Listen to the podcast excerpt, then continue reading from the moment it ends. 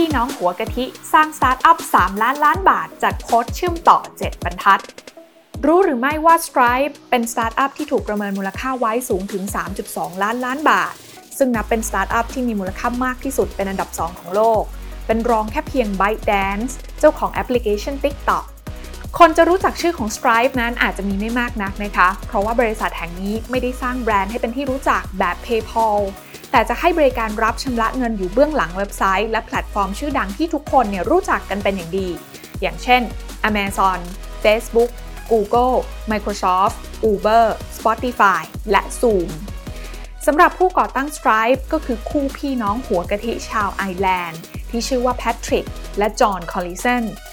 โดยบริการหลักๆ ของบริษัทนี้นะคะก็คือการวางโครงสร้างระบบชำระเงินออนไลน์ของผู้ประกอบการ ซึ่งพวกเขาทำให้ระบบนั้นดำเนินการได้ด้วยโค้ดเพียงแค่ 7 บรรทัด เรื่องราวที่ไม่น่าเชื่อนี้เกิดขึ้นได้อย่างไร ลงทุนแมนจะเล่าให้ฟัง ขอต้อนรับเข้าสู่รายการลงทุนแมนจะเล่าให้ฟัง สนับสนุนโดยแอป b ล็อกเดอยากได้ไอเดียใหม่ๆลองใช้ Blockdit แพทริก คอลลิสันและน้องชายที่ชื่อว่าจอห์น คอลลิสันเกิดในปี 1988 และปี 1990 ที่เมืองลิเมอริกประเทศไอร์แลนด์ ก่อนที่จะไปเติบโตที่เมืองโดรมเนียร์ ซึ่งเป็นเมืองชนบทเล็กๆ บ้านของพี่น้องคอลลิสันนั้นจึงเข้าถึงอินเทอร์เน็ตได้ค่อนข้างลำบากค่ะ ซึ่งการที่พวกเขาจะเข้าถึงอินเทอร์เน็ตได้แต่ละครั้งนั้นสองพี่น้องก็ต้องไปใช้อินเทอร์เน็ตดาวเทียมที่รับสัญญาณมาจากประเทศเยอรมนี ซึ่งก็จะเสียเงินเนี่ยราวๆ4,000 บาทต่อเดือนเลยทีเดียว แต่นั่นก็ไม่ได้ทำให้พวกเขาไม่สนใจคอมพิวเตอร์เลยค่ะเพราะที่บ้านของเขาเนี่ยมีคอมพิวเตอร์ถึง 9 เครื่องด้วยกัน โดยเริ่มจากแพทริกคนพี่เนี่ยนะคะเริ่มที่จะสนใจเรื่องของคอมพิวเตอร์ แล้วก็เริ่มต้นเรียนรู้การเขียนโปรแกรมเนี่ยตั้งแต่อายุแค่เพียง 10 ขวบเท่านั้นเอง โดยคุณพ่อคุณแม่ของครอบครัวคอลลิสันส์เนี่ยนะคะทำงานด้านวิทยาศาสตร์ทั้งคู่ค่ะ โดยคุณพ่อเนี่ยเป็นนักวิศวกร ส่วนคุณแม่ก็เป็นนักจุลชีววิทยา ด้วยเหตุนี้นะคะก็เป็นไปได้ค่ะว่าทั้งคุณพ่อและคุณแม่นั้นมีส่วนที่ทำให้ลูกๆของเขา ชื่นชอบในวิชาเลข แล้วก็วิชาฟิสิกส์เป็นพิเศษค่ะแต่ที่ยิ่งไปกว่านั้นนะคะก็คือพี่น้องตระกูลคอลลิสันสองคนนี้เนี่ยต้องบอกว่าเป็นเด็กอัจฉริยะที่ฉลาดที่สุดในประเทศไอร์แลนด์ในเวลานั้นเลยค่ะ แพทริกคนพี่ชนะรางวัลนักวิทยาศาสตร์รุ่นเยาว์ระดับประเทศในปี 2005 จากการสร้างระบบการสนทนาที่เขียนโดยภาษาทางโปรแกรมที่ชื่อว่า Lisp ซึ่งเป็นภาษากลางของนักพัฒนา AI ในยุคบุกเบิก ในปีเดียวกันแพทริกยังสามารถสอบเทียบจนเรียนจบมัธยมตอนอายุ 16 ปีเท่านั้นเอง และสามารถเข้าเรียนมหาวิทยาลัยชั้นนำระดับโลกอย่าง MIT ประเทศสหรัฐอเมริกาได้ โดยใช้คะแนน SAT ที่สอบไว้ตั้งแต่ตอนอายุ 13 ส่วนจอห์นคนน้องก็ไม่แพ้กันค่ะ เขาสามารถทำข้อสอบก่อนเข้ามหาวิทยาลัยได้คะแนนสูงสุดเป็นประวัติศาสตร์ของประเทศไอร์แลนด์ และสามารถเข้าเรียนมหาวิทยาลัยฮาร์วาร์ดที่ประเทศสหรัฐอเมริกาได้ แต่นอกจากเรื่องการเรียนที่โดดเด่นแล้ว พี่น้องคอลลิสันก็สนใจแล้วก็เริ่มทำธุรกิจตั้งแต่สมัยยังเรียนอยู่ ในปี 2007 นะคะ แพทริกคนพี่ตอนนั้นเนี่ยอายุประมาณ 17 ปีนะคะ ได้ชวนจอห์นคนน้อง ซึ่งตอนนั้นก็อายุประมาณ 15 ปีเท่านั้นเอง มาเริ่มต้นก่อตั้งบริษัทซอฟต์แวร์ของตัวเองที่ชื่อว่า s h o p p a แล้วก็ตั้งขึ้นในประเทศไอร์แลนด์ที่เป็นประเทศบ้านเกิดของตัวเองนะคะ แต่โชคร้ายก็คือ Enterprise Ireland ซึ่งเป็นองค์กรภาครัฐที่สนับสนุนเรื่องของการทำธุรกิจในประเทศไอร์แลนด์เนี่ยไม่ได้ให้เงินทุนสำหรับกิจการของเขา แต่สุดท้ายแล้วค่ะ Shuppa ของพวกเขาเนี่ยก็ดันไปเข้าตา Y Combinator ผู้ให้เงินทุนและคำแนะนำสตาร์ทอัพในระยะเริ่มต้นชื่อดังจากสหรัฐอเมริกา จากตรงนี้เองที่ทำให้พี่น้องคอลลิสันนั้นได้มีโอกาสย้ายไปเริ่มต้นธุรกิจที่ Silicon Valley ที่ Y Combinator ทั้งแพทริกและจอห์นได้มีโอกาสไปร่วมทีมกับศิษย์เก่ามหาวิทยาลัยออกซ์ฟอร์ดเพื่อก่อตั้งบริษัทที่ชื่อว่า Auctomatic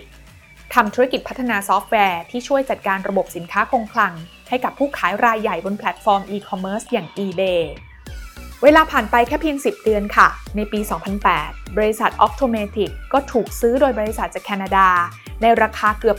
170 ล้านบาท ส่งผลให้แพทริกและจอห์นเป็นเศรษฐีเงินล้านได้เป็นครั้งแรก หลังจากนั้นพวกเขาก็เลือกกลับไปเรียนต่อพร้อมๆ กับหาไอเดียธุรกิจใหม่ๆ เพิ่มเติม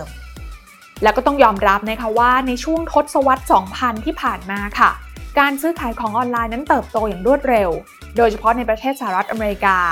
แต่สิ่งหนึ่งที่พี่น้อง c o r r e s c e n เห็นก็คือ ระบบการชำระเงินออนไลน์ที่เทคโนโลยีนั้นยังถือว่าล้าสมัย ซึ่งถูกพัฒนาไม่ทันกับการเติบโตของอีคอมเมิร์ซทำให้ธุรกรรมออนไลน์นั้นใช้เวลานานแล้วก็ซับซ้อน นอกจากด้านของผู้รับชำระเงินออนไลน์แล้วเนี่ยนะคะ ฝั่งของผู้ประกอบการเองเนี่ยก็เจอกับ pain point ไม่แพ้กันค่ะ เพราะว่าต้องติดต่อทั้งธนาคาร ผู้รับชำระเงิน แล้วก็ gateway ซึ่งเป็นคนกลางที่ติดต่อระหว่างธนาคาร แล้วก็ผู้รับชำระเงินอีกทีหนึ่งขั้นตอนเหล่านี้นะคะทำให้เจ้าของธุรกิจเนี่ยต้องเสียค่าธรรมเนียมซ้ำซ้อนค่ะหนำซ้ำยังใช้เวลาหลายสัปดาห์ บางรายเนี่ยใช้เวลาเกือบเกือบครึ่งปีกันเลยทีเดียวนะคะ กว่าจะเริ่มดำเนินธุรกิจได้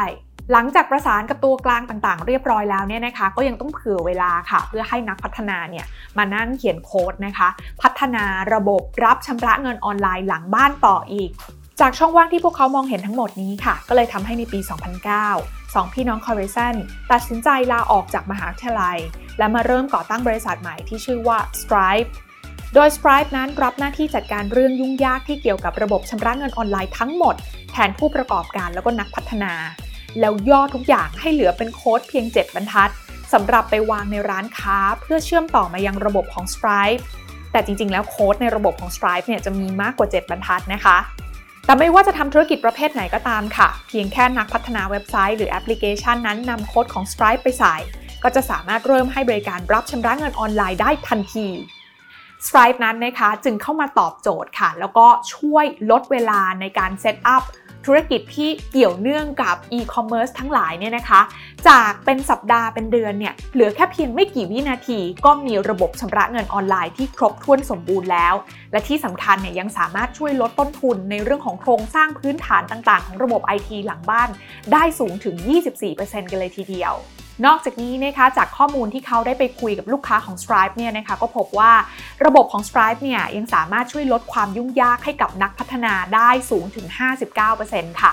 โดยช่วงแรกๆนะคะ Stripe นั้นโฟกัสโมเดลธุรกิจไปในรูปแบบของ B2B ค่ะ โดยในช่วงแรกนะคะ ลูกค้าหลักๆที่ Stripe เลือกจะโฟกัสเนี่ยก็คือบรรดาสตาร์ทอัพที่อยู่ใน Silicon Valleyที่กำลังอยู่ในช่วงของการเริ่มต้นธุรกิจ อย่างเช่น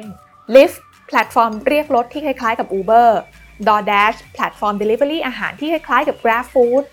โดยหลังจากได้รับความนิยมสูงมากๆ ในหมู่สตาร์ทอัพแล้วนะคะ ความสะดวกของ Stripe เนี่ยก็ทำให้บริษัทขนาดใหญ่ในหลายๆ กลุ่มอุตสาหกรรม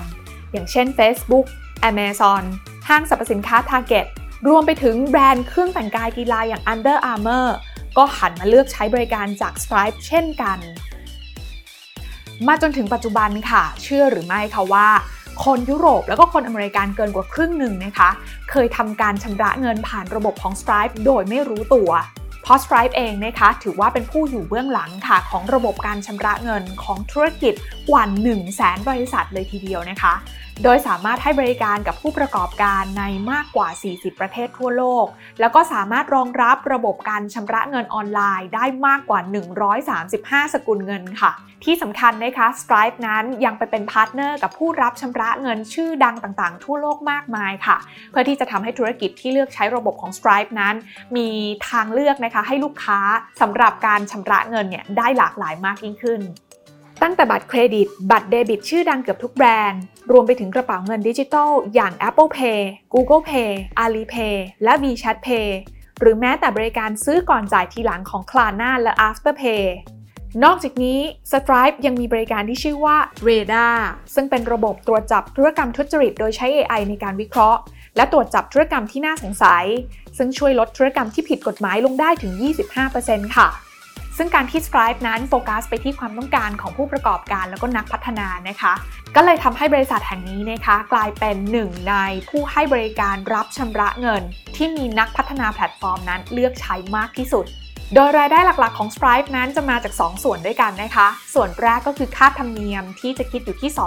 2.9%บวกกับอีก 30 เซนต์ต่อบิลนะคะ ที่มีการชำระผ่านระบบออนไลน์ของ Stripe นอกจากนั้นแล้วนะคะ Stripe เองเนี่ยยังมีส่วนของรายได้ค่าธรรมเนียมจากบริการใหม่ๆ ที่เขาพัฒนาขึ้นค่ะ เพื่อเป้าหมายที่จะช่วยขยายพื้นที่การทำธุรกิจในโลกอินเทอร์เน็ต รวมไปถึงช่วย support ผู้ประกอบการนะคะ ให้สามารถทำธุรกิจบนโลกออนไลน์ได้ง่าย แล้วก็มีประสิทธิภาพมากยิ่งขึ้นยกตัวอย่างเช่น Atlas บริการสำหรับผู้เริ่มก่อตั้งธุรกิจจากทั่วโลก ที่ Stripe นั้นจะจัดการทุกอย่างให้ทั้งหมด Issuing บริการออกบัตรเครดิตทั้งแบบออนไลน์แล้วก็บัตรจริง Terminal บริการ POS สำหรับกิจการที่มีหน้าร้านด้วย เส้นทางการระดมทุนของ Stripe นั้นนะคะ ถือว่าเริ่มต้นได้ดีตั้งแต่ในช่วงแรก ที่เขาก่อตั้งบริษัท Octomatic ของตัวเขาเองค่ะ โดยช่วงนั้นเนี่ยเขาก็ได้รับเงินระดมทุนจาก Buy Combinator นะคะ และแน่นอนค่ะว่าไอเดียของ Stripe เนี่ยก็เริ่มต้นขึ้นตอนที่เขาเนี่ยอยู่ภายใต้ชายคาของ Y Combinator เช่นเดียวกัน ดังนั้นนะคะสองพี่น้องคาร์เรซันทั้งแพทริกและจอห์นเนี่ยก็เลยได้ใช้ช่วงเวลา 2 ปีแรกนะคะ ในการติดต่อ partner เรื่องของระบบการชำระเงิน รวมไปถึงพัฒนาโค้ดต่างๆนะคะ โดยใช้เงินทุนก้อนแรกจาก Y Combinator นี่แหละค่ะ หลังจากนั้นในปี 2011 นะคะเขาก็ได้รับเงินลงทุนเพิ่มเติมจากผู้ก่อตั้ง PayPal อย่างปีเตอร์ทิลส์แล้วก็อีลอนมัสก์่ะ แม้ว่า PayPal ที่ก่อตั้งมาตั้งแต่ปี 1998 จะถือว่าเป็นหนึ่งในผู้ปฏิวัติระบบชำระเงินออนไลน์ในยุคแรก ๆ นะคะ แต่ว่าพัฒนาการรวมไปถึงนวัตกรรมของ PayPal เองก็เริ่มช้าลงไปค่ะ หลังจากที่ PayPal นั้นไปอยู่ภายใต้ชายคาของ eBay ในปี 2002แพทริกและจอนเนี่ยนะคะก็เลยได้ลองนำเสนอไอเดีย เรื่องที่เขานั้นจะเข้ามาแก้ปัญหาเรื่องของระบบชำระเงินออนไลน์ให้กับทั้งปีเตอร์ ธีลแล้วก็อีลอนมัสก์ฟังนะคะ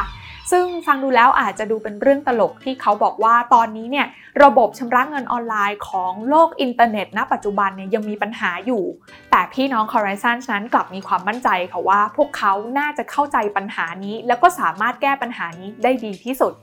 และเขาก็สามารถขอเงินระดมทุนจากทั้งปีเตอร์ ธีลและก็อีลอนมาร์ได้ประสบความสำเร็จนะคะ หลังจากนั้นไม่นานเนี่ยก็มีบรรดา Venture Capital ขนาดใหญ่หลากหลายกองค่ะ ที่มาร่วมลงทุนกับเขาอย่างต่อเนื่อง ทั้ง s e c o s h a Capital รวมไปถึง Andreessen Horowitz นะคะ จนทำให้ Stripe นั้นกลายมาเป็นยูนิคอร์นหรือว่าสตาร์ทอัพที่มีมูลค่ากิจการเกินกว่า 33,000 ล้านบาทได้สำเร็จในช่วงปี 2014 หลังจากนั้นอีก 2 ปีนะคะ Stripe นั้นก็ได้รับการประเมินใหม่ค่ะว่ามูลค่ากิจการของเขานั้นสูงถึง 310,000 ล้านบาท ซึ่งก็ทำให้ทั้งแพทริกและจอห์นนั้นมีทรัพย์สินโดยการประมาณการนะคะ อยู่ที่คนละ 37,000 ล้านบาท กลายเป็นเศรษฐีพันล้านที่อายุน้อยที่สุดในโลกในปี 2016ปัจจุบันมูลค่าของ Stripe นั้นนะคะ ถูกประเมินว่ามีมูลค่าสูงถึง 3.2 ล้านล้านบาทค่ะ กลายเป็นสตาร์ทอัพที่มีมูลค่ากิจการใหญ่เป็นอันดับ 2 ของโลกรองจาก ByteDance นะคะ และนี่เองที่ทำให้ 2 พี่น้องตระกูล Horizon ตอนนี้เนี่ยในวัยแค่เพียง 30 ต้นๆนนะคะ แต่ว่าแต่ละคนเนี่ยมีทรัพย์สินสุทธิส่วนตัวเนี่ยมากกว่า 3 0 0แสนล้านบาทกันเลยทีเดียว